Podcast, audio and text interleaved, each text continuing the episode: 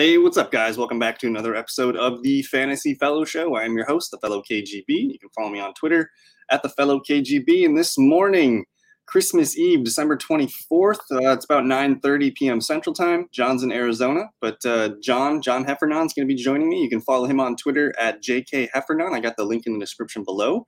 But uh, good morning, John. Uh, happy Christmas Eve. How are you doing? Hey, good morning, Kyle. Yeah, Merry Christmas Eve to yourself, and uh, yeah, doing well, man. Doing well. Excited for excited to have some actual regular season hoops action to talk about.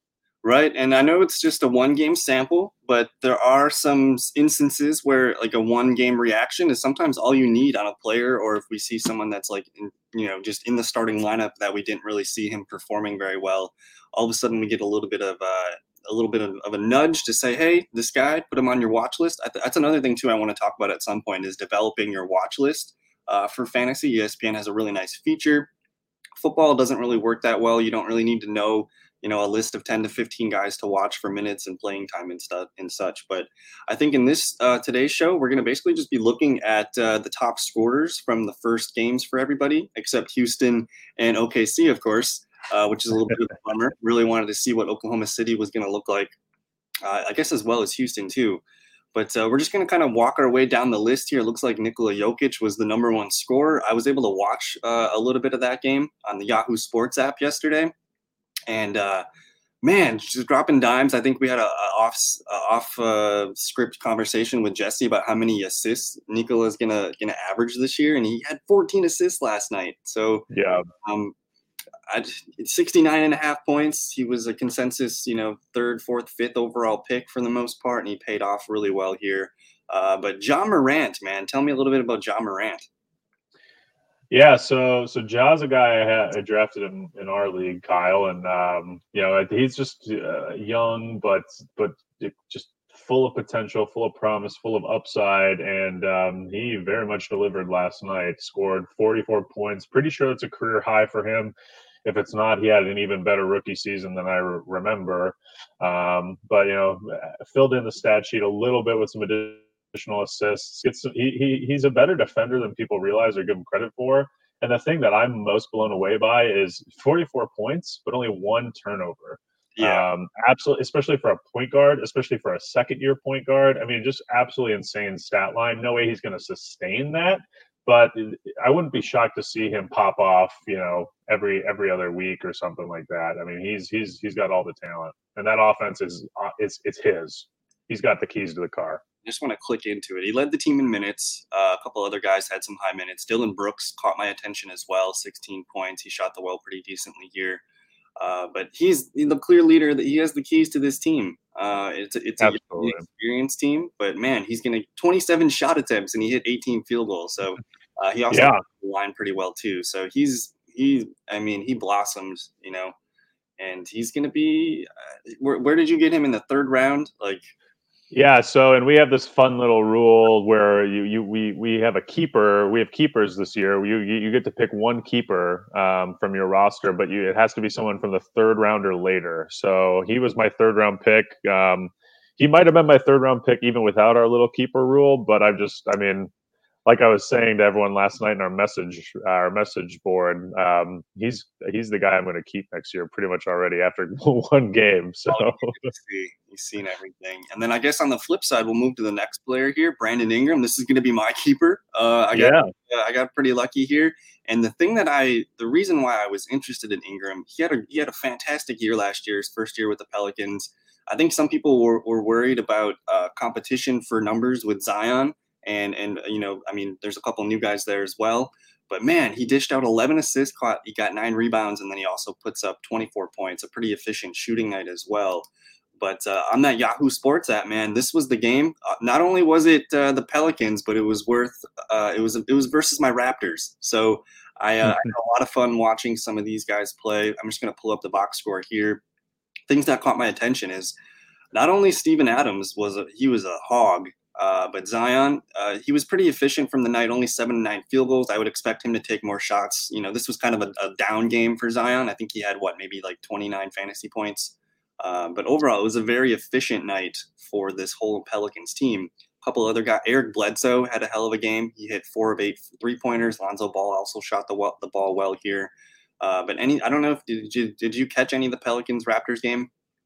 I didn't catch that game, but just knowing like Lonzo and Bledsoe, it's it just feels like that's not super sustainable for them for three point from the three point right. line. I uh, I'm surprised they didn't start JJ Redick. Just I mean, you look at he came off the bench and did what he does. He shot 11 threes in 29 minutes. You it's fun to see, but um, yeah, Williamson and Adams, they're just they don't space the floor very well. Um, you'd expect, you know, they probably want to try to pair them with the better shooters as often as they can. So um, I'll be interested to see how that goes. But at least game one, I mean, as long if they can somehow sustain that shooting, Bledsoe and Lonzo are going to get as much playing time as they can handle, and they're both they're just so so complementary. They they fit any kind of offense, any kind of system. They feel kind of like a similar player to me, and which is uh, why I was a little nervous and thought they would struggle. But um, again, if they can maintain the shooting, which I don't think they will, but if they could, I think they're going to have a lot of success this year. And um, yeah, I think I think Ingram and Zion are probably going to kind of trade, you know, trade offensive leader roles, you know, on this team. But to see Ingram being the, the lead assist guy by a massive margin, I, that will be something I want to monitor going forward. Like if Ingram can kind of continue to be the primary shot creator on this team, or even a secondary like behind Lonzo or Bledsoe, that's a huge, huge enhancement of his role. And um, I mean, he's you know he's got he's a sky's the limit kind of guy. What's he's really, talented. What was really fun last night watching this game was how good the Pelicans are on fast break. They look to get the ball out. You got Zion running the floor. That's you know you you can't really just stop him when he's in motion. He's so fun uh, coming down the floor. Brandon, they look they look to get Brandon Ingram the ball off the wing right away, and because of his length, he's able to make these passes that get you know easy buckets. So really efficient shooting night.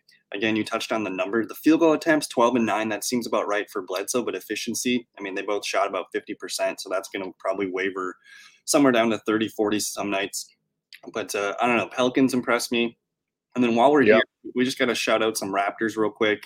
Uh, Fred VanVleet, not a very exciting game, only three for 12 shooting. So this is a this, this was a very down game for him. Only three boards, three assists, but he did get three steals. So I guess this is a floor game for VanVleet. Uh, but the guy here, that I think is is pretty interesting. Lowry again, ten assists, eighteen points. We always wonder about his play with his age, but he he seems to hold it down. He actually led the team in minutes with Siakam here, so thirty nine and thirty nine. I'll be watching Lowry Lowry to see if anything uh, decreases or if his minutes can be sustained. I think that's something to keep an eye on. Uh, another guy here, Aron Baynes, almost a double double. I don't know if he's a, like a guy that's well owned in a lot of leagues, but he's definitely on my watch list. Nine boards, eleven points. He was their lead. They don't really have a, a true center behind him. So this is going to be a guy that's going to get a ton of minutes and just someone I'm keeping an eye on here. And then my guy, OG Anunoby. He he's kind of been known as like a clumsier, kind of slower player, but he's got flashes of like intense energy. And you saw a little bit of that last night. But I was really encouraged by the minutes 36 minutes, eight rebounds, two assists, three steals, and then two blocks, only eight points. This, this is a guy that's going to cover all the ground for you, and he's going to be on the floor a lot. And the problem was 0 of 5 from three last night, but he's in the past, like last year, he was a 38 or 39% three point shooter. So definitely someone to keep an eye on here. But the Raptors, I'm not really watching the bench. Maybe Chris Boucher here, 12 points, five boards, two blocks. Uh, he might be a guy that's, that's less owned in some leagues here, but pretty fun game here between the Pelicans and the Raptors. Pelicans, man, they just they put the they put the burner on him in the third. It was 38 to 22 in the third quarter, and then they yeah recover. Um, but I just I don't know. I just want to open it up. Let me check the uh, the comments real quick, and then we can kind of see where this conversation is going to go. This is our first like really off the cuff. We're just talking, you know, what we've seen here. Um, sure. We got Aiden saying if you can try to trade for Booker, his value is low after last night. Did you watch the Luka Suns game? Uh, I caught a little bit of it. Um, Booker, you want to go to that box score quick so we could just check it out? I, I didn't. I, I, wasn't able to watch all of it. Um, but uh, I, I, didn't think Booker had a, a terrible game. Um, I thought Chris Paul had a much worse game than Booker. Um, I mean, Booker is relatively efficient from the field. Uh, you know, his assist situation I think will improve. I mean, same with Chris Paul. I think they're they're still feeling each other out. Ayton, you know, got in foul trouble early, so they didn't get a lot of time to play with their their rolling big guy, which I know they get a lot of easy assists off of. Um, if someone's willing to sell Booker low, I'd go for it, but um, I don't think he had a terrible game last night. I mean, if you also look at their starting lineup, I mean, he was, you know, if you look at their plus minus, he was one of two players who had a, a positive plus minus, right. so they were outscoring the opponent while Booker was on the court. So I, I think he not only you know did okay, but passes the eye test a little bit too when you look at that plus minus. So. The Mavs defense was pretty sticky last night. Both, I mean, this was a low scoring game in terms of NBA 102, 106. So, especially uh, for these two teams. Yeah. And then, I mean, just the way that these guys, I mean, basically every team last night played almost 9, 10, 11 guys. They're still trying to figure out lineups. They're still trying to get their legs underneath them too. So, but yeah, this is, this is a good buy low if someone's willing to trade Booker here. But uh, I don't know. For me, it's one game. I'm not going to make any knee jerk reactions. But uh, just looking at this Mavs team real quick, I, I mean, Luka, he he struggled from the field. He actually uh, rolled his ankle in this one, and he was kind of dinged up. You could see him kind of hobbled and just grimacing from time to time, but he gutted through it. Uh, 32 points, eight boards, five assists, no steals. That was kind of I wanted some steals, but uh, really solid game from Luka. Again, he was 0 of 8 to start the game here, so this could have been a much bigger day for Luka. And then the guy, I guess, that caught my eye that might be available in most, most leagues is going to be Dorian Finney Smith. He played 36 minutes at the small forward spot here. Eight boards, three assists, two steals, chipped in 11 points. And this was four of 11 field goals. So if you tell me he's going to be shooting the ball 10, 11, 12 times per night, I know he's going to be filling, you know, some of these other columns for me. This is a guy that's probably not really well owned, and he's getting a ton of minutes here. So I have my attention. Uh, but your guy, uh, Mr. Richardson here. What did you? Uh, so did you catch the game at all? Did you? Um, I was able to go watch most of the fourth quarter. I feel like I didn't see. I don't even remember seeing Richardson in that quarter. He must have done more of his damage in the beginning of the game or something. But um, he, uh, I'm very encouraged by the minutes there. I, I love the role. You know, he's either going to be kind of second or third offensive piece in that in that offense. You know, he, he as you pointed out, Finney Smith had 11 shots. Richardson had 11 shots as well. Richardson's also new to the team, so you know, still kind of feeling it out. But um, you know, he's a guy who I think you know has some better potential for defensive stats. I like to see those rebound numbers, and as long as Porzingis is out, I think you know somewhere in the 11, 10 to 15 shot range is going to be pretty typical for him. So if he can bump up his defensive stats a little bit, he's going to be categories or non-categories. He's a good mid-round guy, or if he's somehow randomly available on your waiver wire, that would be a dude I would definitely run to grab. Right, and then I guess no one really else jumped out at me for the Mavericks. It was all about Luka. I, I just I mentioned Finney Smith and Richardson. These are probably the three dudes that are going to lead their team in fantasy scoring for the most part here. Uh, we did have another question here from uh, our guy Socks and Ham. What do you think about Kelly Oubre right now? I am a Kelly Oubre owner. So, John, yeah. you watched that Golden State fiasco? Uh, yeah, I saw some of it. Um, Oubre right now seems like the second most useful player on their roster, which is sad to say. Um, and he couldn't shoot the ball very well, but he, he's just so much more active than Wiggins. I mean, Wiggins just looks like so lethargic out there, while as Oubre, he's just got so much energy, so much juice. Um, I think if, at Oubre is, you know, last season proved he's a good shooter. I think the Warriors system promotes positive shooters. So I think Oubre is, uh, this was a very much a floor game from him from a shooting and scoring perspective. And I like the other stats he was able to provide. Mm-hmm. Um, he's never going to be a good passer, but at the same time, I mean, having Curry to pass to, he and, and and maybe you know some other some of these other players if they can do something, might be able to do a little better passing. But I think I think Oubre's got some upside. Um, and last night was probably more of a floor. Or Tuesday was probably more of a floor game for him. Yeah, and then I mean also Draymond Green was out. That's going to make this team more efficient and better as a whole too. So the fact that you're able to get I mean, he, he only scored, it was an awful shooting night. Three of 14, 0 of 6 from three. But yeah. you got to think if he's getting 15 shots a game and he's shooting six three pointers, he's going to hit two or three a game there. That's just going to make this team better uh, all around, too.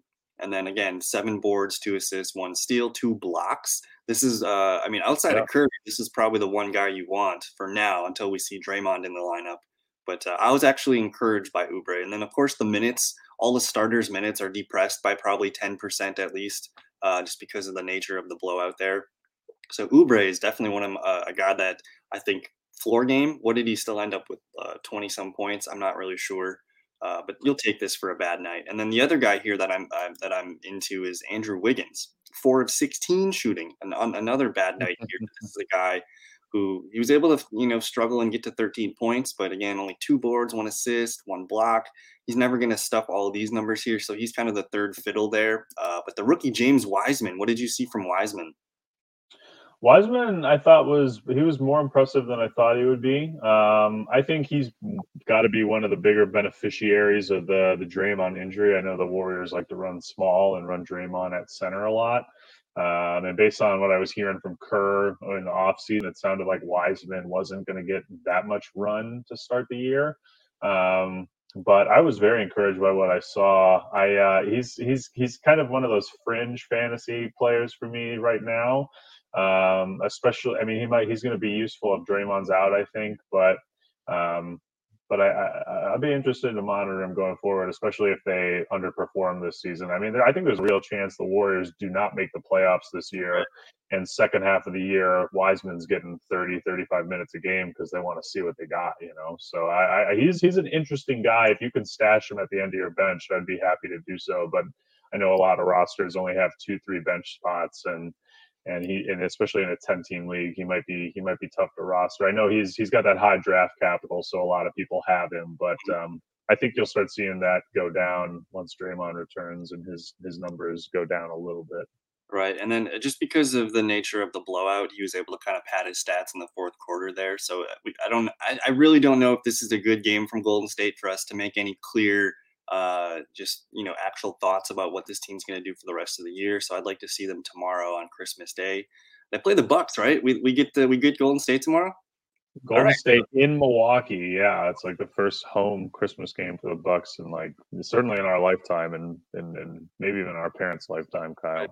so I guess after watching that, we'll have a we'll have another more complete uh, data point here for the Golden State for you guys. So uh, we did have another question in here. Darius Garland worth a pickup. The Cleveland mm. Cavaliers one and zero. Oh, man, they uh they put up a lot of points, and he was I was actually impressed that he put up so many points. They basically ran a two point guard lineup last night with Garland and Sexton playing a ton of minutes. Um, did you did you check out uh, what Garland put down last night? Yeah, I was I was impressed with him. Um, I still think Sexton is the guy in that offense, mm-hmm. but um, you know, like Sexton last year in year two for for him, um, Garland, you know, now in his year two, he was, you know, a, a super underperforming guard in year one, similar to Sexton. Uh, but Sexton got really hot offensively, especially at the end of last year. I wonder if we might see some sort of similar trajectory to Garland, and we might have a, some sort of kind of uh, very high level one-two offensive punch from the guard position for this Cavs team. And when you look at the rest of the roster, I mean, they, you know, Andre Drummond, he's a good player. Larry Nance, he's a good player. Um, you know, some of these other guys are decent players. They, I know they have Kevin Love, but they're, he's more of a complementary piece at this point in his career. They just they don't have any offensive punch anywhere. So these two, as much of the share of the offense that they can handle, they're going to get it. So um, last night was a good showing. I don't think their opponent last night was was a, a, a too good of a team, so I wouldn't I wouldn't jump to many conclusions here. But um, but Garland is he, he's immediately on the watch list. And and if you have a shitty player, excuse me, a, a bad player on your roster that you easily could cut, or that's hurt or something, Garland's a guy. He's a, fantastic option for pickup. And he's about 25.5% owned in ESPN league. So this is a guy that again they played Charlotte last night. We don't expect. I mean, Charlotte's going to be like the 9th, tenth, eleventh seed in the in the East. I would uh, somewhere in that range. Uh, they're going to compete for a playoff run, but uh, you like what you see. And I think one of the points that I've been making a lot lately is that first week of, of basketball, the first one, two, three games where you see trends and you see something that connects here. So if Garland pops off for one more game where he's shooting the ball, what, 15 times? He shot 13 times yesterday, seven of 13, four of eight from three. So this is him being at the peak here. This is what a good game is going to look like from him. So I think we need to see where the bottom is first. Uh, but again, if you can hold on to him for for the next game, see what happens. But you do like to see the six boards, six assists, one steal, and then the minutes. I'm following the minutes here. They're, they ran a two point guard lineup for the most part last night, so you really like what Garland can do, and uh, he's definitely. So is, is he worth a pickup? I would say he's worth a stash for now. See what the floor is going to be. Um, it, it depends on your roster, but I mean, if you're if you're hurting for point guard, if you have injured players that you drafted at the end of the draft, that you know who knows when they're going to come back, or if you have a deeper roster and he's somehow available, uh, absolutely would grab him. And then we got a question here, or he's asking. So he asked uh, Garland, or then he asked Patrick Williams here. So I just got to pull up that Bulls. Uh, he's Bulls. I would I would probably take Garland just because rookies. Uh, uh, I'm not as excited about rook- some of the rookies this year as some people are, but I would, and it depends on what kind of position you need. Like if you need a forward, certainly you grab Williams. If you need a guard, certainly grab Garland. But um, I personally would prefer Garland over Williams at this time. Yeah, but in terms, of, in terms, of, fantasy points, he was their second most productive player last night. That's interesting. Yeah. Okay, so this guy, this guy Patrick Williams here. Let's just dive into the box score. So he actually led the Chicago Bulls in minutes that's pretty nice. Uh, five. It was. Uh, you gotta you gotta keep in mind that it was a, an absolute blowout. Um, Trae Young. If you go down to Trae Young's minutes, you'll notice he played. I don't even know if he played in the fourth quarter. Yeah, I mean he he basically had thirty point. Yeah, I think he had twenty seven points at the half. 37 by the end of the third, and I don't think he came back in. So I think I think the Bulls were being blown out, and they were giving some guys some minutes. Yeah. But at this, I mean, you like what you see from Williams. I think it's incredibly encouraging. Um, and his efficiency looks good. His, his his he's able to get a couple other stats. You know, if he could bump up his rebounding a little bit and bump up his defensive stats, this would have been a really really impressive game from him. I mean, I think game one for any rookie, this is a pretty darn good stat line. So um, I'd like to see him in a more competitive game and see how many minutes they kind of expect to give him. But but I mean, if he's not on your watch list now, you're not you're not paying attention right? So I will click the watch list here. But again, less than 20 per, even though he's owned, I think Jake has him here. But uh, I think towards the end of the show, I just want to kind of make sure uh, we re- reiterate, you know, how to build a watch list or what to look for here. But Patrick Williams, man, 33 minutes, 16 points, four boards, one assist, one steal, one block, 20. No turnovers. Uh, no turnovers. So this again, this is a game that I don't really know if we know too much about the Chicago Bulls just yet. This is one game sample here. They got blown out by the Hawks basically in the first half. The game was over.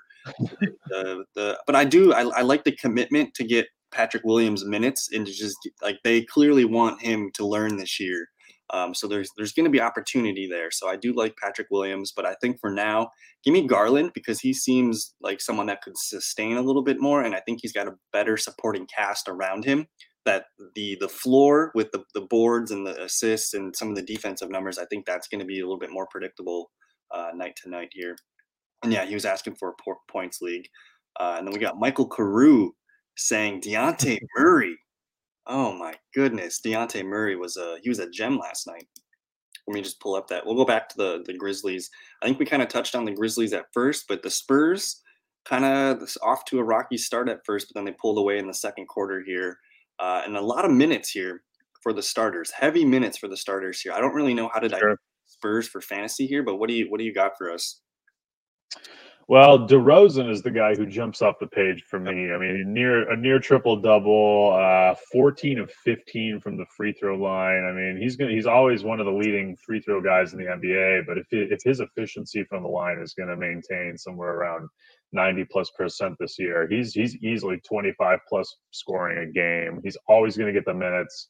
He's the focal point of the offense. I know Murray is their point guard, but Rosen and Murray tied in assists. I wouldn't be shocked if Murray or DeRozan leads this team in assists this year. Um, Murray, I like a lot. I think he's a really talented player. Um, and Popovich, you know, he's he's he's he's he adjusts to his talent better than just about any coach. One thing to worry about with Murray, I think he's going to be solid right now. Uh, when Derrick White Jr. comes back, or I don't know, it might just be Derrick White. I don't know if there's a no, I don't know if there's a junior in his name or not. But um, when Derrick White comes back, he's their backup point guard. But he was a guy who performed really, really well um, last year, and and he and, and Murray kind of cannibalize each other, kind of cap each other's upside. Um, so I, I, I would roll with Murray happily until Derrick White comes back, and then maybe maybe you start looking to trade him when Derrick comes back. Uh, that would that would not be a terrible strategy if, if there's someone willing to buy Murray and you can get a player back that you like. Okay, I like that idea quite a bit. I'm just to pull up San Antonio here. So he was him and DeMar DeRozan the most productive players last night. So I think a 43 and a half from Dejounte Murray that's going to be, you know, towards his ceiling for the most part. I think he, he's probably going to settle somewhere in that mid 30s, low 30s for an average points per game here. So, uh, but again, you like the opportunity. I don't really know what's up with Derrick White as far as his injury, and he's not a junior. I don't see a junior here. Um, yeah, no junior. Sorry, sorry, Derrick. they paid him significantly on Monday here, four-year, seventy-three million dollar deal. So this is a guy here. I would also assume that uh, Patty Mills gets kind of pushed down here. He had 19 minutes yesterday. That's probably a direct correlation there to his minutes. Um, but yeah, there's going to be a lot of uh, they they play a lot of small a lot of small lineups here. You see all these shooting guards here that started the game. Uh, but a guy that's catching my attention is Lonnie Walker, the fourth. Let me just pull up his numbers. This is a guy that's probably owned, or he's less than, he's 3% owned in most of your leagues here. And uh, at the shooting small forward spot here, I think there's going to be some opportunity, something to keep an eye on here. 17 points. Uh, this is a, that's a, a 16 points, six boards, two assists, one steal, one block. This dude's a lot of fun to watch. He's very electric and you can see I already got him on my watch list. So um, otherwise, I don't know. Did anybody else jump out for you on the Spurs? Um, no one else. I think I think uh, Aldridge is is one of those steady Eddie guys. I'm I'm really shocked with his low rebounding numbers, but um, I would expect those to kind of pop up at, at, over time. Um, but but Aldridge is you know he he just he does what he does. Um, if if for some reason Aldridge were to go down, Poeltl, Jacob or Jakob Poeltl is a guy I really like. He he's he's he's not going to perform well in the backup spot, but I think if he could get starter minutes, whether it's Lonnie or or uh, Aldridge going down, he, this is a, a young guy with a lot of athleticism, a lot of upside. I mean, even in limited minutes, he fills the stat sheet pretty good. So if you um, if, you, if you inject 29 minutes here, just add 10 more minutes. Yeah just boost these a little bit, you're looking at a 30 plus point, you know, fantasy player here. So this is a really good one. Keep an keep an eye on that. We do like uh, Mr. Lamarcus Aldridge here, but again, you know, slowing down maybe. We'll see. We'll see. Absolutely, yeah. No, he's not a guy I would like go out and trade for or anything. I just he's a guy. He's he's always going to be one of their top three scorers, and not necessarily last night for fantasy, but I think over the course of the season that will absolutely play out. And then uh, just keep in mind Derrick White probably coming back at some point here. I don't really know. It says he has a toe injury. I haven't looked into it more, but I will. I will definitely uh, be watching him and seeing when he's coming back because that could limit. Uh, I mean, that could take away from even some DeMar DeRozan, some Murray. This could, you know, limit shot attempts. It could limit a couple of their other stats here too. So you're looking at probably a ceiling game for both these players here. Yeah, I hate to give you ideas with guys you own on your fantasy team, no, Kyle, like, but if I were you, I would, you know, as you as the Demont or Dejounte Murray owner, I would I would pay attention to the Derrick White timeline, and you know maybe maybe shortly after he comes back, because they'll probably want to work him back into it. But uh, shortly after he comes back, if someone's willing to to give you something useful for Murray, I would I would consider it at minimum. Yeah, and I mean, just the idea of basically, I took him in the sixth round. I think it was 71st overall. If I could cash that in for a fourth or fifth round pick that someone's, you know, souring on that I see potential for, I'll, I'll probably look into it. So, um, but then I did want to answer this question too. Paul George going forward. Let's pull up that LA Clippers, LA Lakers box score, and then we can kind of dive into that a little bit here. But any quick thoughts on Paul George? What did you see the other night? I don't know if you watched the full game. I think if if you know, especially if Kawhi you know does his normal um, you know uh, DNP, he racks up a bunch of does not plays because they just try to monitor him and his minutes and his health more than other superstars typically. Um, if that comes to fruition like I expect it would, like it has pretty much last three four years with Kawhi, uh, Paul George is easily going to lead this team in fantasy production um, and and he he he could. I think he, I wouldn't be shocked if he's a top ten scorer, not fantasy point, but like you know just points per game in the NBA. He's a dude who can rack up defensive stats. So if you get you know in points leagues, you get boosts for that. Obviously in rotisserie or in category leagues, you need those other stats. Um, he shoots pretty efficiently.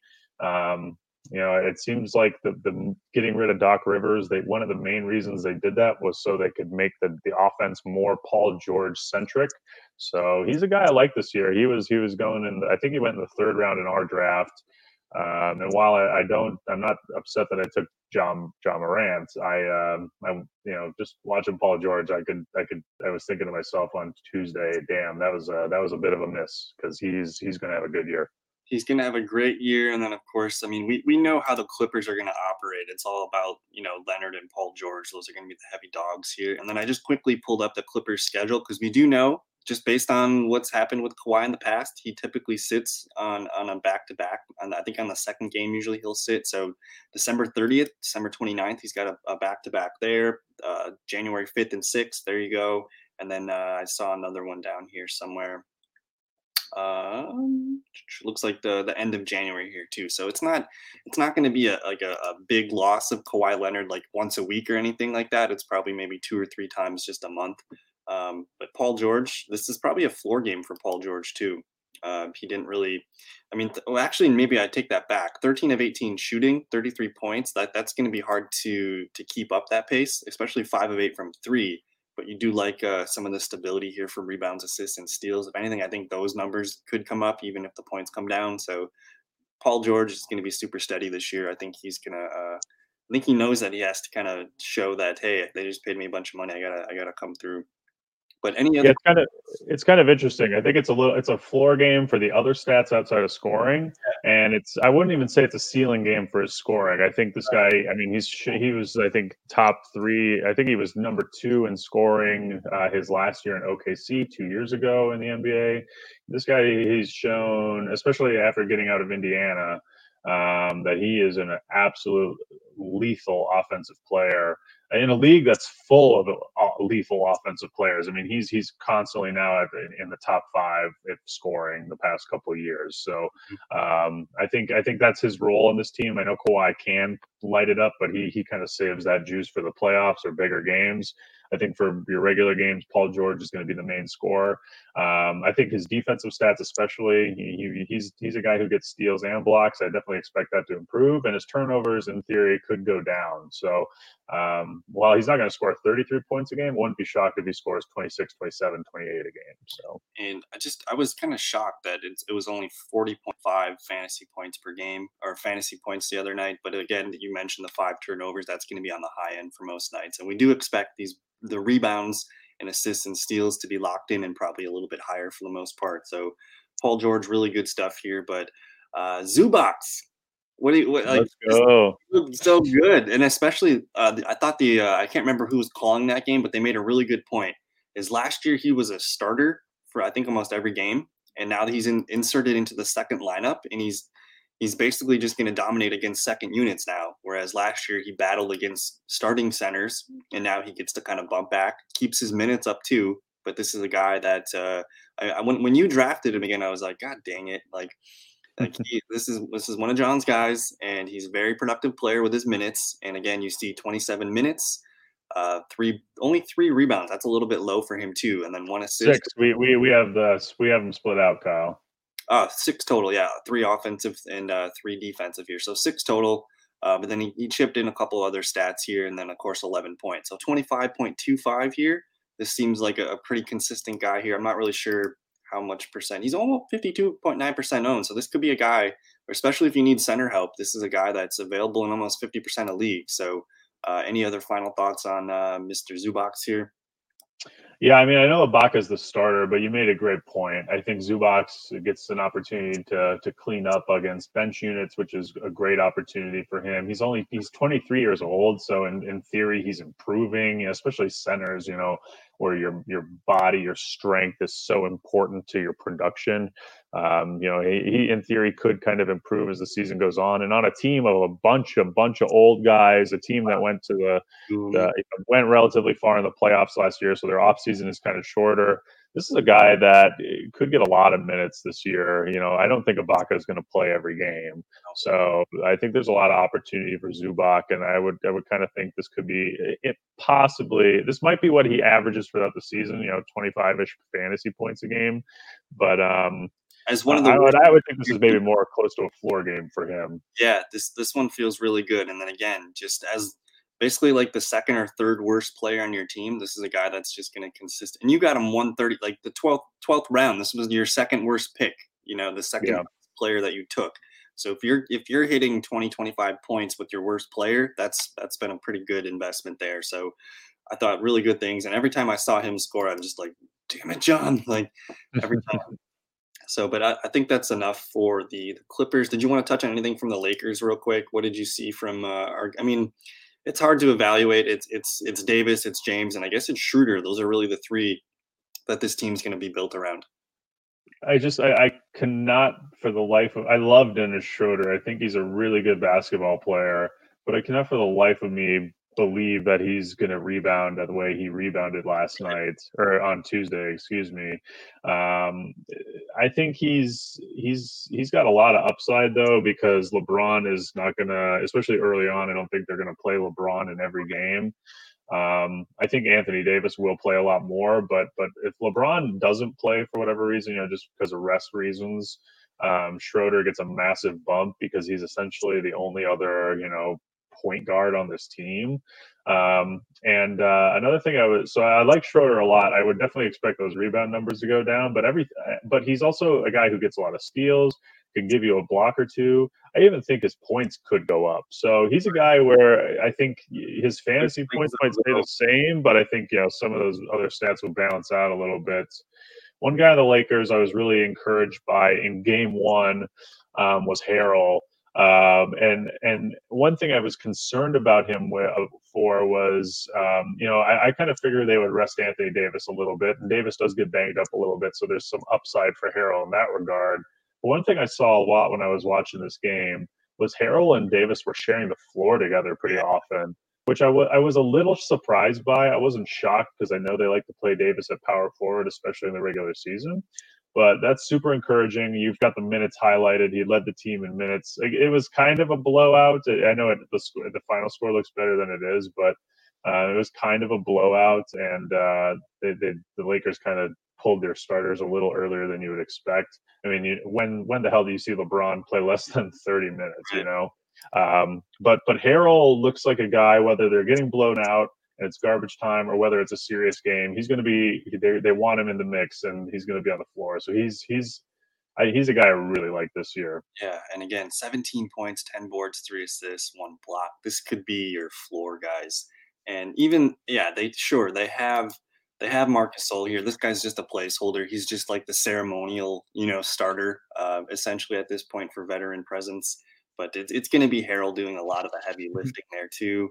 Uh, so he's, I mean, you you took him as early as the sixth round, I think. So we were both pretty high on him. I think I took him in a mock draft as well at like the sixth round, and uh, a lot of good stuff here. So as far as the Lakers, Davis, James, Schroeder, and Harrell, those are really the only guys I'm interested at this moment. They did play a really deep bench here. They played a lot of guys with a, a, a couple different variations of the lineup. So interesting game from the LA teams. But uh, I did want to get to a couple other questions from the chat room. We got Mike Butter asking about Robert Covington. What do we want to talk about this Portland Trailblazers team that uh, did not look great last night? Yeah, let's look at the let's look at the box score because this is a game that I did not watch at all, and I actually I've even tried to watch the highlights of all the games before we got on, but this was yep. one I didn't even check out. Covington, twenty minutes. Where's his points? One. yeah. Covington, one point. only three, only three, uh, field goals though. He shot three threes, nothing. So he, I mean, you're still getting a floor of four rebounds, three assists, one steal. So this, if you get that every night, that's fine. But I would expect him to get, you know, yeah, forward. He's he's a guy I was a little lower on than like ADP going into drafts, just because he's he's he's a he he's he's one of these guys, and you see this a lot in the NBA he's just he's an incredible basketball player, but he's not a good fantasy producer. Sure. He's not a dude who's going to fill up your your scoring column that much. He he, he sometimes he's a better defend. He's a great defender. I think a lot of people would say he's a top you know twenty wing defender in the NBA, which is such an important thing. But he doesn't he doesn't always get you steals. He doesn't always get you blocks for as good as he is at defense. So he's he's a great basketball player, and he, in theory, he's going to be playing 30 plus minutes a game. Mm-hmm. But I, I, I would not be shocked if he ends the year below like less than he's not in the top 50 in fantasy points scored. I'll put it that way. So he's he's he's good, but I, I wouldn't he's not a guy I would have wanted to grab in the middle rounds of my draft. What does a great night look like for Robert Covington? Maybe he hits four threes, so you're you're going to get basically these kind of floor stats here: four boards, three assists, one steal. That's just the product of being on the floor and him being kind of a hustler the way he plays. Uh, but you just inject maybe 10 to 12 points of actual scoring points here, and then you're probably looking at for the most part. Let's see here. He scored 13 and a half just with with one with one actual scoring point. So if you add mm-hmm. 10 points onto that, you're looking at a guy that's going to get maybe 25 on the high end of nights. So for me, this is a guy that's uh I'm, I'm not excited to have on my on my team, and it looks like a lot of people have him too. So almost 91% owned here. Looks like he was a sixth round pick in our draft here. So this is looking like a potential uh, I don't want to say bust. It's been one game here, but I, am not really seeing a high upside ceiling. And then just with the being on a team with Lillard and McCollum, man, shots are going to be few and far between. You know, he's not going to see a high. Absolutely. So.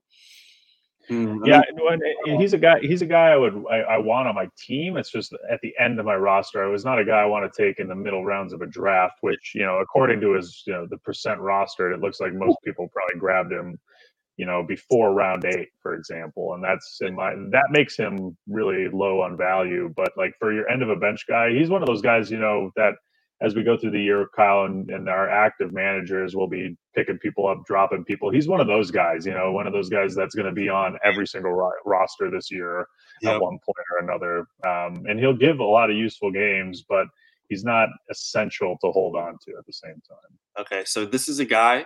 Um, so quick quick reaction here. Do you do you drop a Robert Covington for uh, uh, some of the players that we've been looking at, like for Darius Garland? Do you plug in Garland? Like, would you rather take that potential? Is that the move?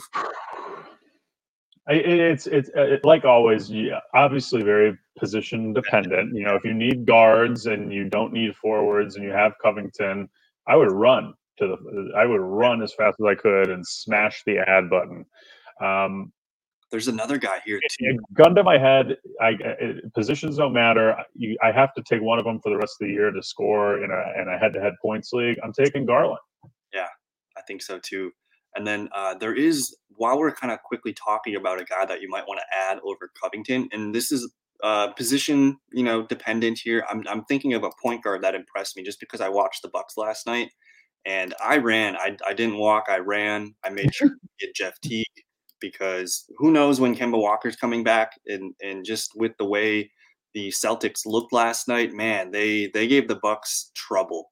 And Jeff Teague was the third best player on the floor last night. He only played 25 minutes, but uh, he filled up with uh, looks like three rebounds, four assists, two steals, one block, and he also contributed 19 points. So this was a guy here that put in 38.25 fantasy points. And again, we don't know what's going on with Kemba Walker here. I think Jeff Teague's pretty widely available, 11.2% owned. Uh, yeah. whew, like this is a guy that I think is going to probably jump in that percent roster ship pretty quickly here.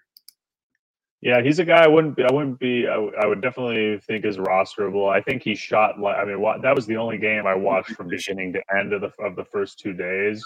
Um, he, I don't think he's going to shoot as efficiently as he did last night for the regular, like continuing through the season but he's a guy who's going to be, to your point, very, very valuable until Kemba comes back. And honestly, even once Kemba comes back, Jeff Teague is such a. I mean, you just saw it in 25 minutes. He was able to do that. So maybe his minutes go down a little bit, but if he can still give you, you know, you, you a 10% reduction in minutes and a 10% reduction in fantasy production, he's still going to get you 20 25 30 points a game which you know for these end of the bench roster you know you, you pick them up for matchup dependent weeks or whatever that's more than enough. He's he could be useful all year. Yep. And uh, he, I, I, mean, the 15 shots, I don't expect 15 shots every no.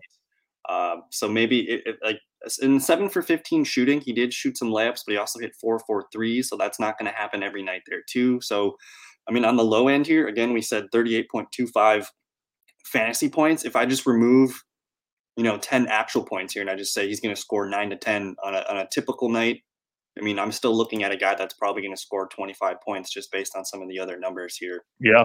So absolutely. my worst player on my team, I think I'm going to take that and run with this opportunity. And then the Celtics, just based on their roster construction here, they were kind of rotating Thompson and Theis. So they played just with like one true, you know, power forward center, and then they kind of played some small ball here. and they they put out. Uh, I mean, they had lineups of, of Jaylen Brown, Smart, Tatum, and and Teague running around with one of those centers a lot. That was kind of their main rotation here. So he is kind of like a co-starter in my opinion. Where is uh where, where is fellow Jesse? Because uh, he, he he asked me about offensive rebounding last time I was on the pod, and actually while watching this Bucks game last night, they were talking about how Tristan Thompson. Uh, not only did I notice he's an incredible offensive rebounder, but he's top ten all time in NBA history in terms of offensive rebounding percentage. Wow. Um, so like you know the percent of offensive rebounds he gets uh, while he's on the court. It's just he's he's an incredible offensive rebounder. You saw it last night. They talked about it the entire game. I was starting to get pissed off by it actually. But uh, Jesse Jesse GM alert. What do you remember? What the percentage was of his? So it, it's like so. It, it's a, it's an interesting statistic. I, I, I don't even think I worded it correctly. Um, but yeah, it's it's not it's not the percentage of his total rebounds, but it's like the percent of available offensive rebounds that a player collects while they're on the court, and sure. he's top ten in NBA history. Awesome. So it, it, it's it's it's it's kind of an it's it's it's minute depend. It's a it's a it's a, stat that's like um, uh, controlled by minutes. So. Yeah. Um, so it's it's it's it, it, it he's not going to rack up like 50, you know, like five plus a game more more often than not, just because he's not going to be on the court that enough. But when he is on the court, he's just he's just eating offensive rebounds better than just about any player in the league. So um, this, he's only 12.3% owned too. So if you do need center help, he's going to probably be somewhere in that 20 to 25 minute per night range, and he's a he's very productive when he's on the floor here. You see, action. Something that I'm I'm looking for too is a guy's minutes versus his fantasy points. I like guys that can produce almost a point per minute.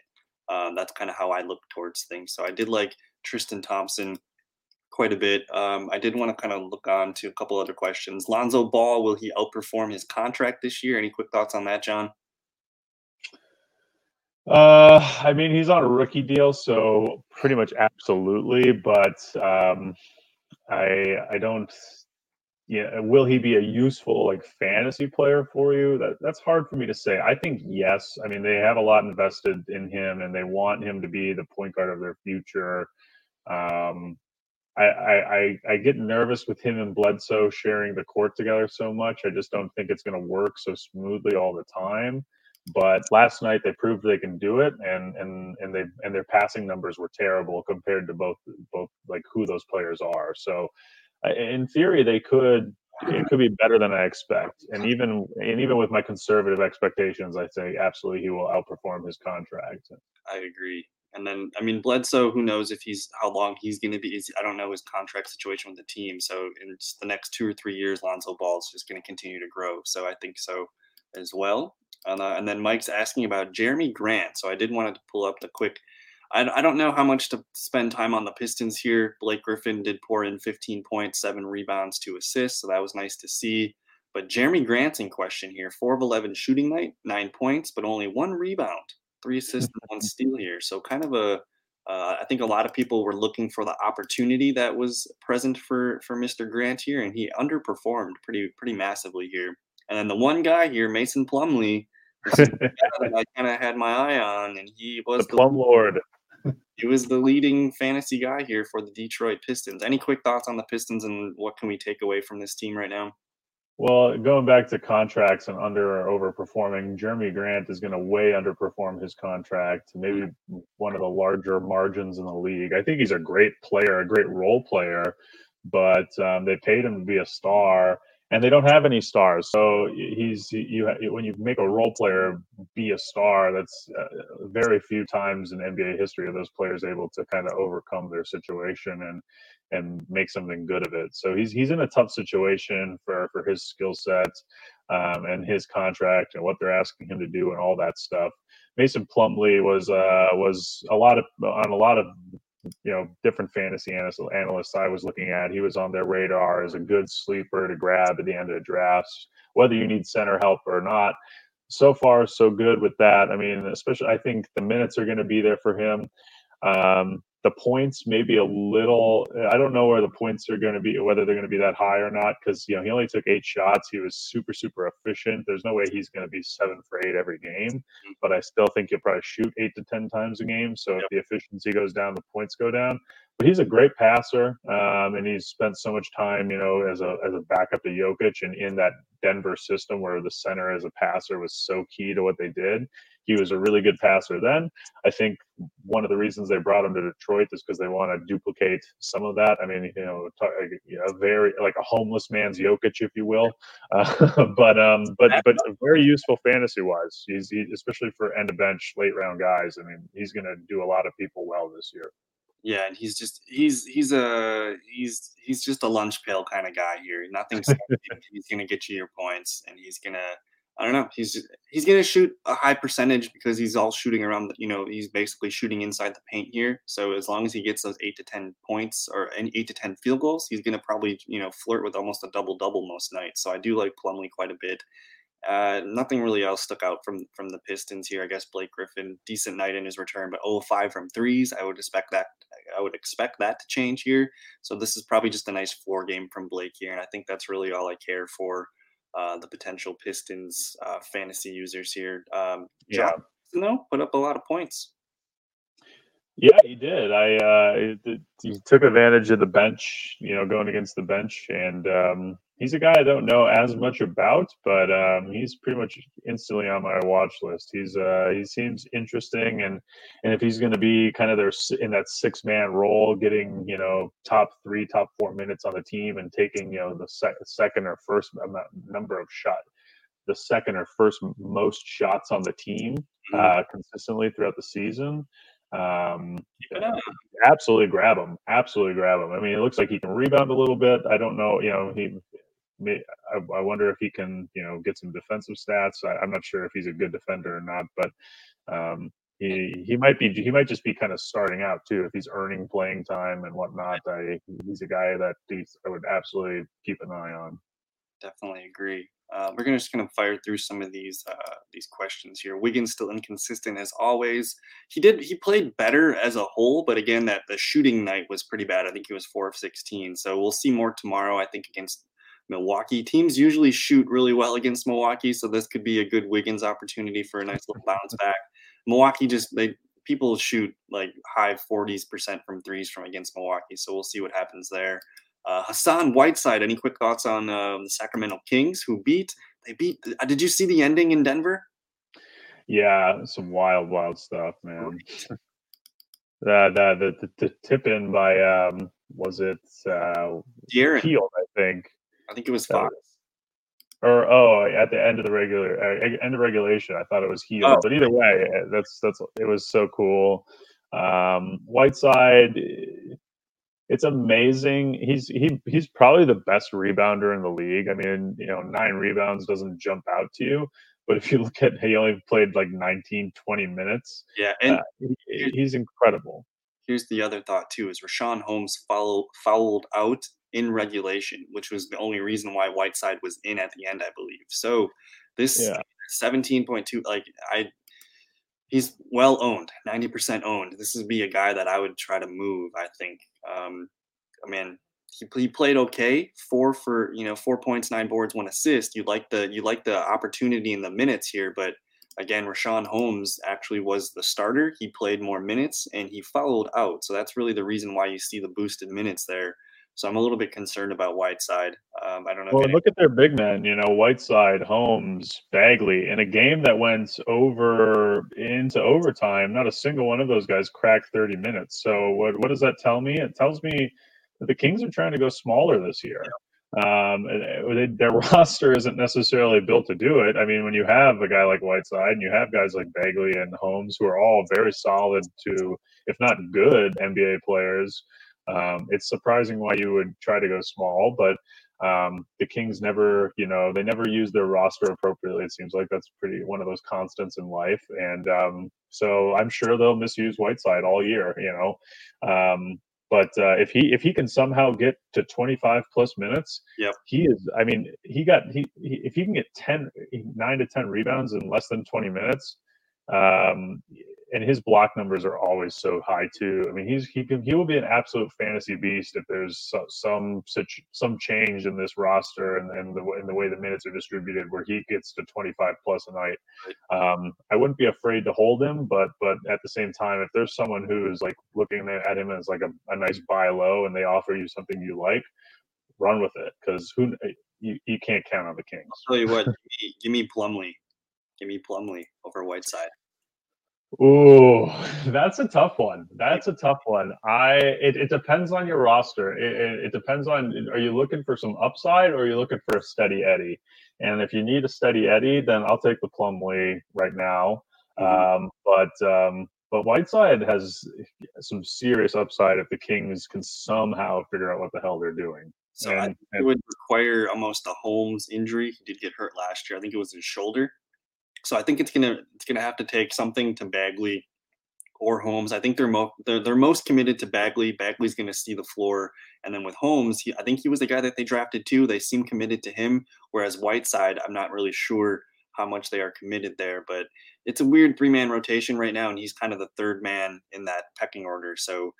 And uh, none of them got that many minutes. I know the the two fouled out, but but Whiteside's even still didn't get. He, it's just so confusing. I I kind of wish I would have watched this game because I, especially was, playing against Jokic. Like no yeah. wonder Jokic went off. They didn't put a big guy on him most of the game. like and and Holmes can't really compete with his with his girth in the paint. Uh, but he was kind of pesky for the most part. But he had to use up all his fouls. So uh, Sacramento Kings, interesting group of, of guys there. Do you trust RJ? I don't trust anybody, and I'm trusting RJ. I think if there's if there's two Knicks, it's RJ Barrett and Julius Randle, and then you can pretty much stay away.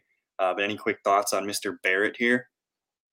Yeah, the Knicks are going to lose a lot of games, but that doesn't mean. I mean, we, we see this in the NFL all the time. You you can have trash teams that have useful fantasy producers. Look at uh, you you want you want to maybe a little wild com- comparison. I know it's not apples to apples, but R.J. Barrett is James Robinson.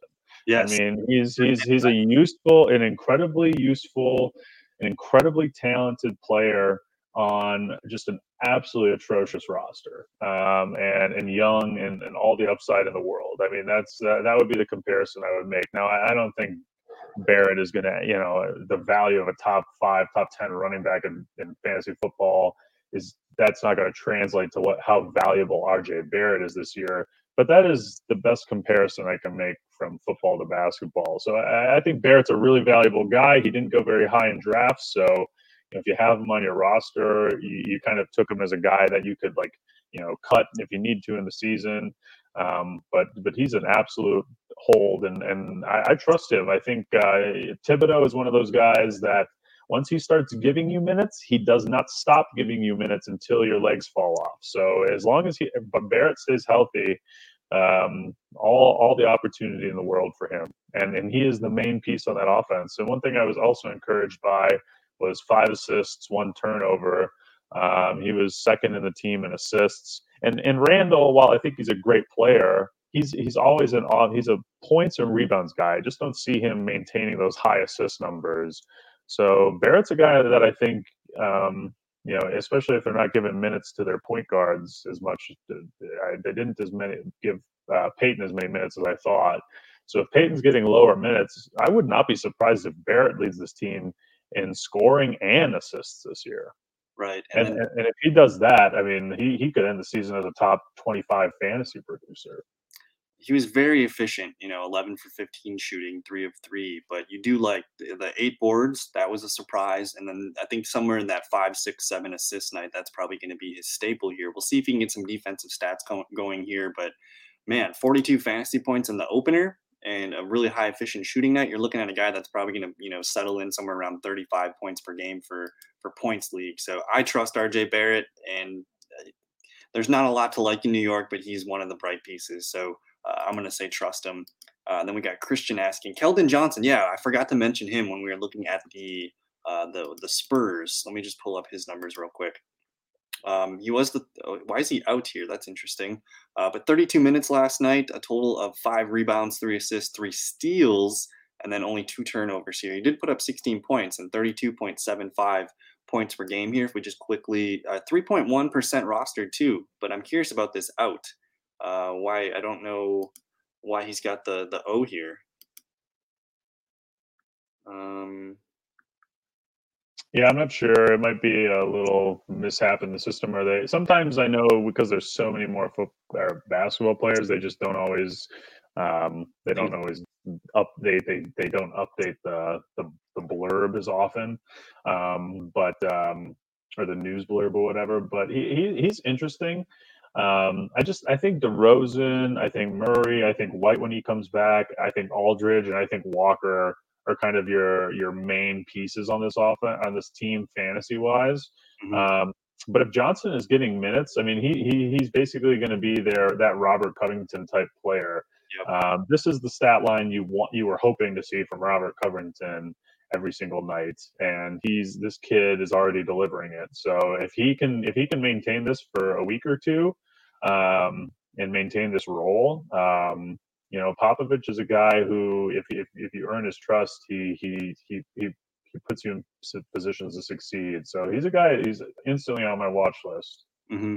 And I mean, the three steals, that's that's going to be an outlier most night, but the ability to get one or two per game, that's something to keep an eye on here. And then again, 50% shooting from the field, one of three. This is not something that can't be sustained. You know, that seems pretty simple to me. And this is a guy that, as long as Derrick White's not hanging around here, he can be productive and help you. He can help you now. I'm not sure about long term, but he can. I mean, at the moment right now, you got to kind of fall into those points. Um, Absolutely, yeah. Take advantage of him while he's getting minutes. Yep. And then, uh, how do we feel about uh, James Harden? Any quick thoughts on Mr. Harden and the Rockets here? Did you? Uh, we steered clear of the trap, I think. Um, but again, it's it's one game with the COVID stuff going on here. I think that's just kind of a blip in the radar, but not a good start to the Harden owners' fantasy season.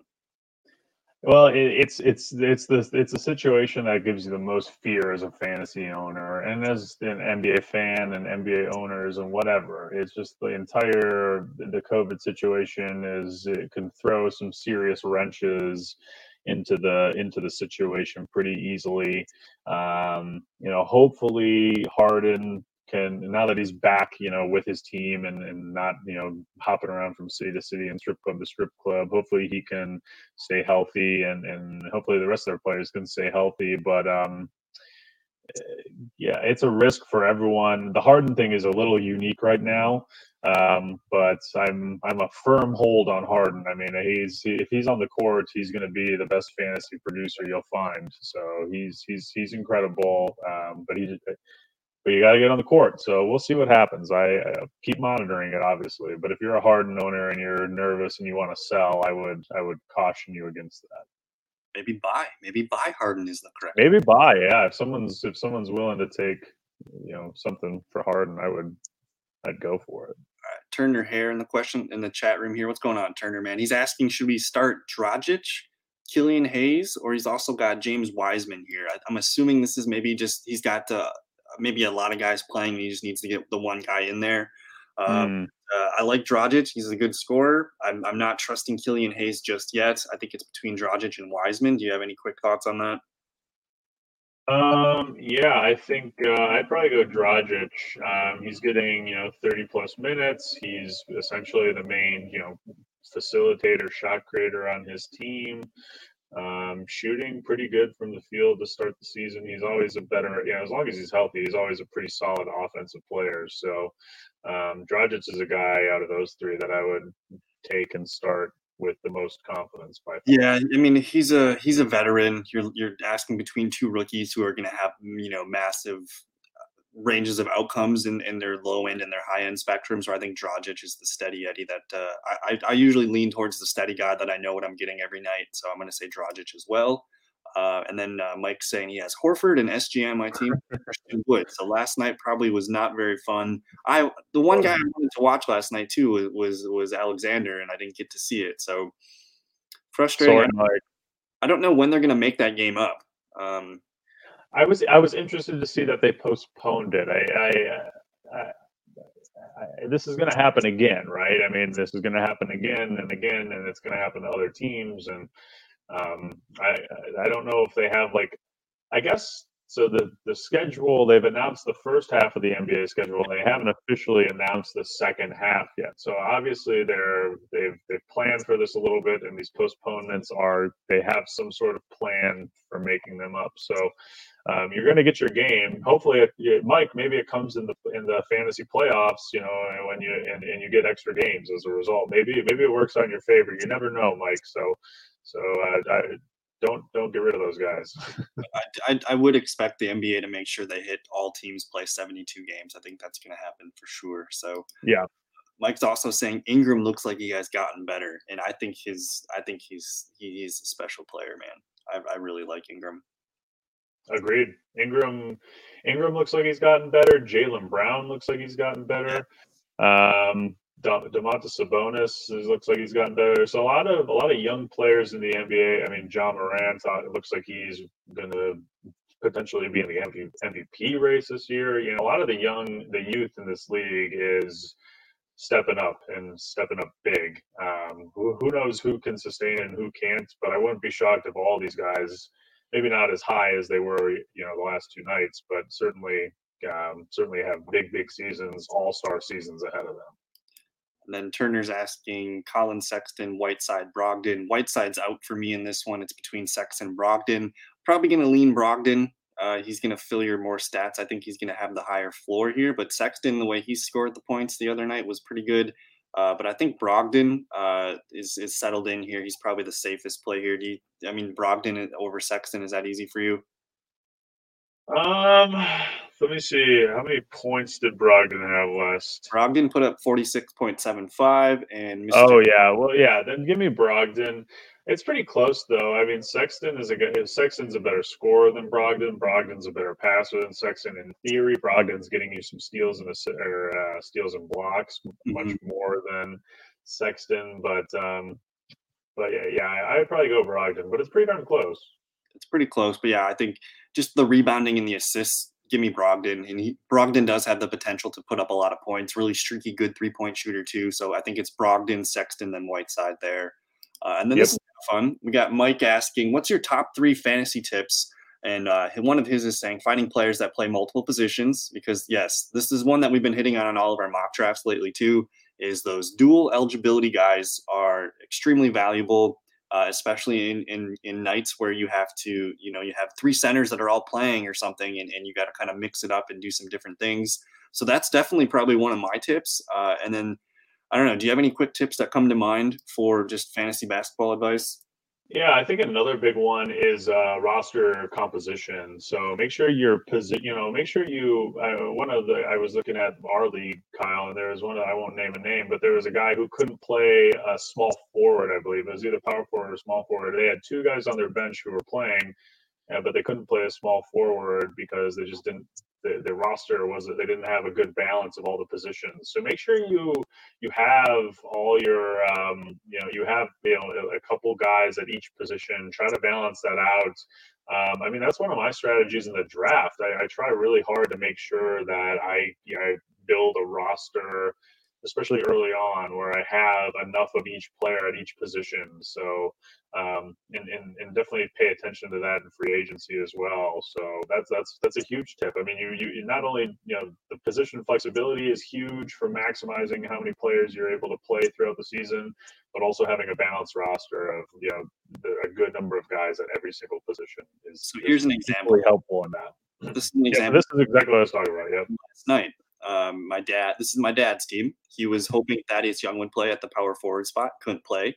He left Darius Garland and Terry Rozier on the bench. This is almost uh, that's almost 80 points. That's 80 fantasy points here that he left out. He made some roster, you know, some decisions here. He couldn't get all of his guys in the lineup here. So this is this is an example of that two-player eligibility where you look at my team.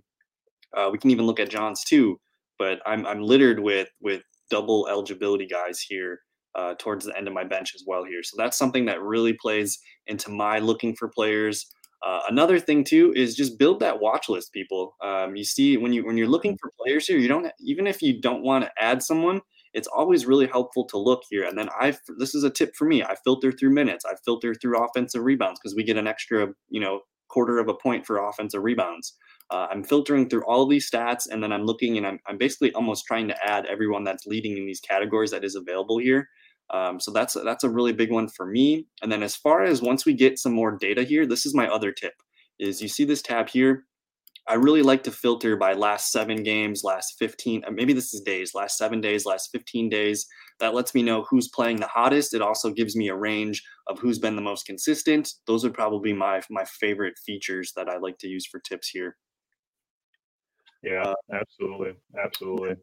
And then, do you have do you have any final thoughts on that? No, no. I think those are those are some solid tips. Those are things I pay attention to the most. Um, you know, pay attention. Uh, the last thing I guess is pay attention to the schedule, especially when you're making decisions on you know those those fringe roster guys and, and looking at guys that you want to pick up. You know, you, you mentioned like look at you know last seven days, last fifteen days, see who's hot. Uh, the other, so the question I would have there is, you know, eh, think about a situation where there's one player who plays five games in a week and another player who plays two games in a week. The guy who plays two games is a much better fantasy producer, certainly, but just having five cracks at it, you know, you're just eh, the likelihood that you're going to get more fantasy points goes up. So, so not just paying attention to who's scoring well and performing well over time, especially recently, um, but but also look at the schedule.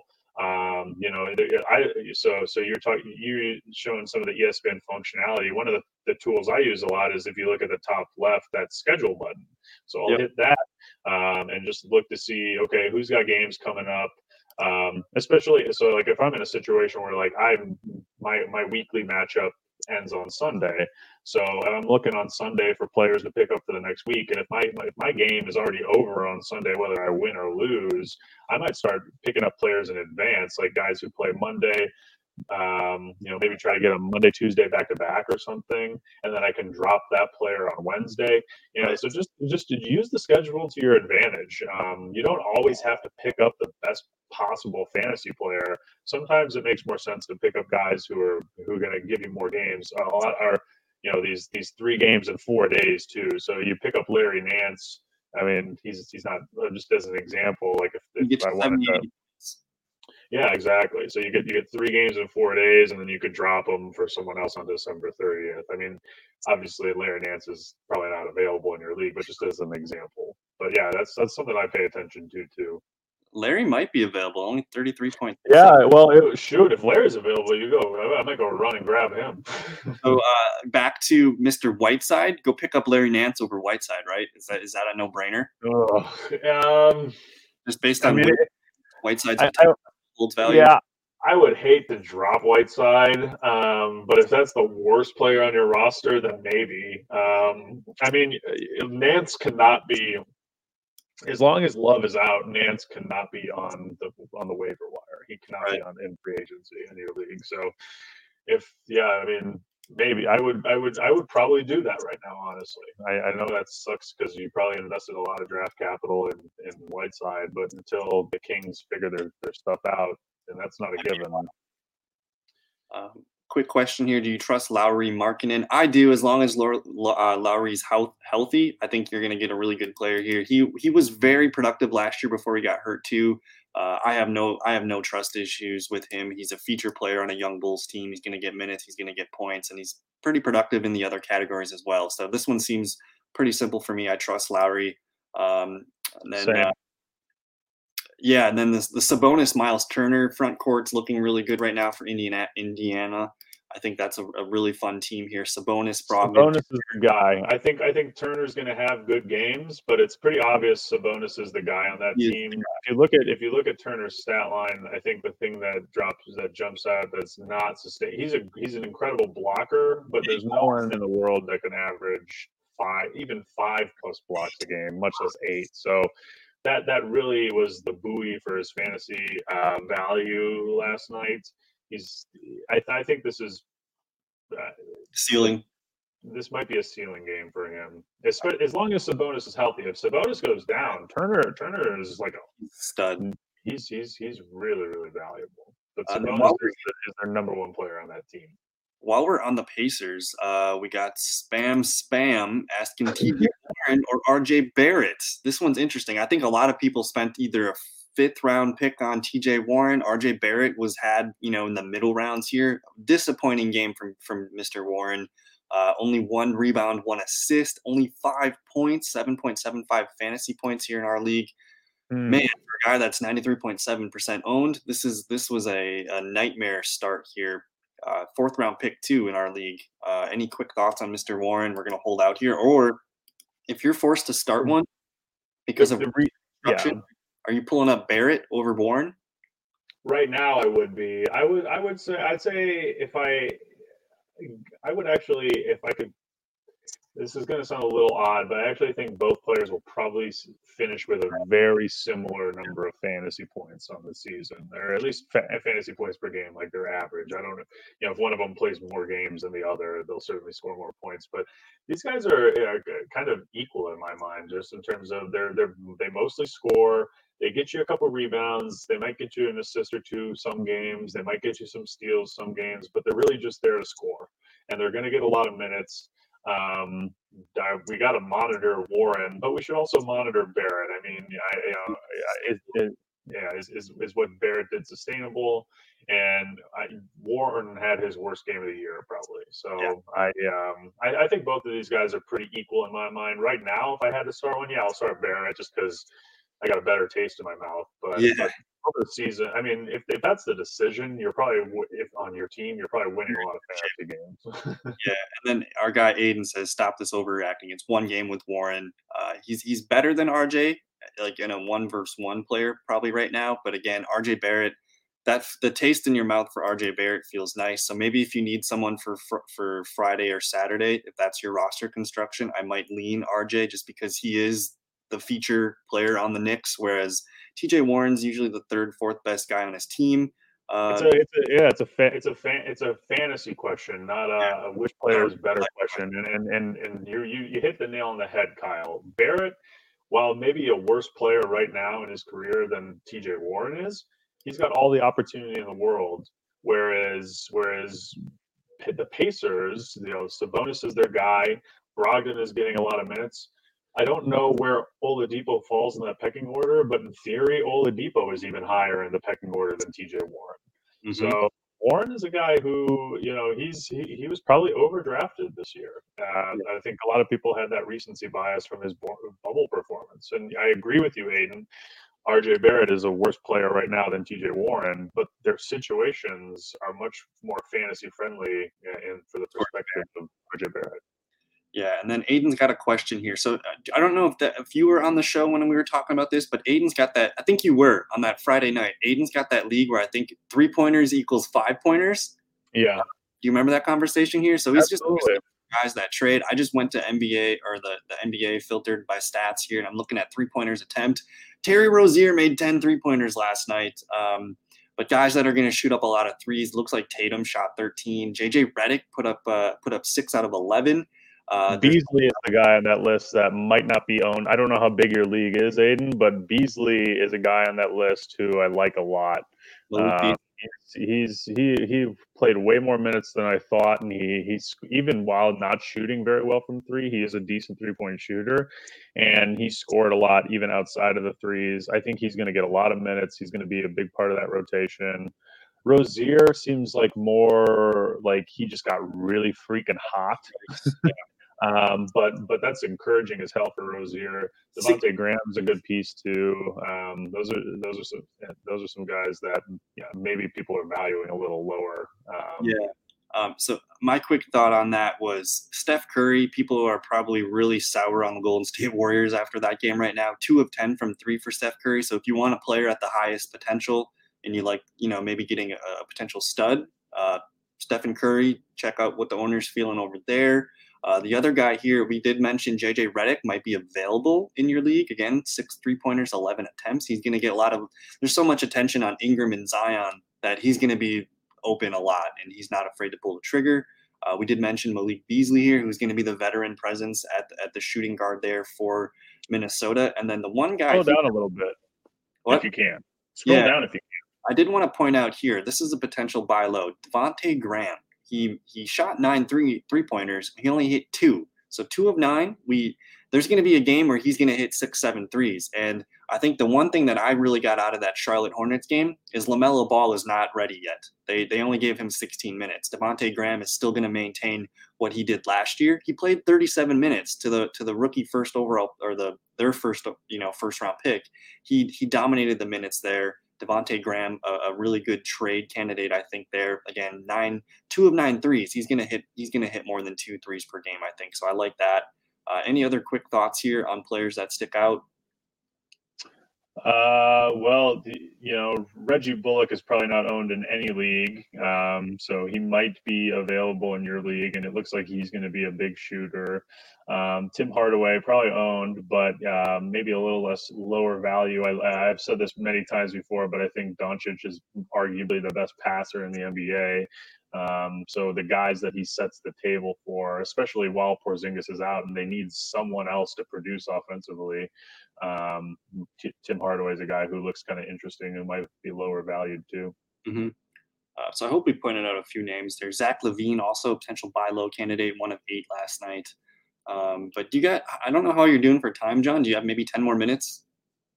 I do not actually. Um, it's uh, as as you know, we got the uh, Christmas Eve, and um, my family's doing a morning church service because it's the only one that the the church offers where we can wear masks. So we're, we're masks are mandatory. So I, I got a I got a shower here in a couple minutes, but um, I got maybe one one or two last things if you want to touch on them quick.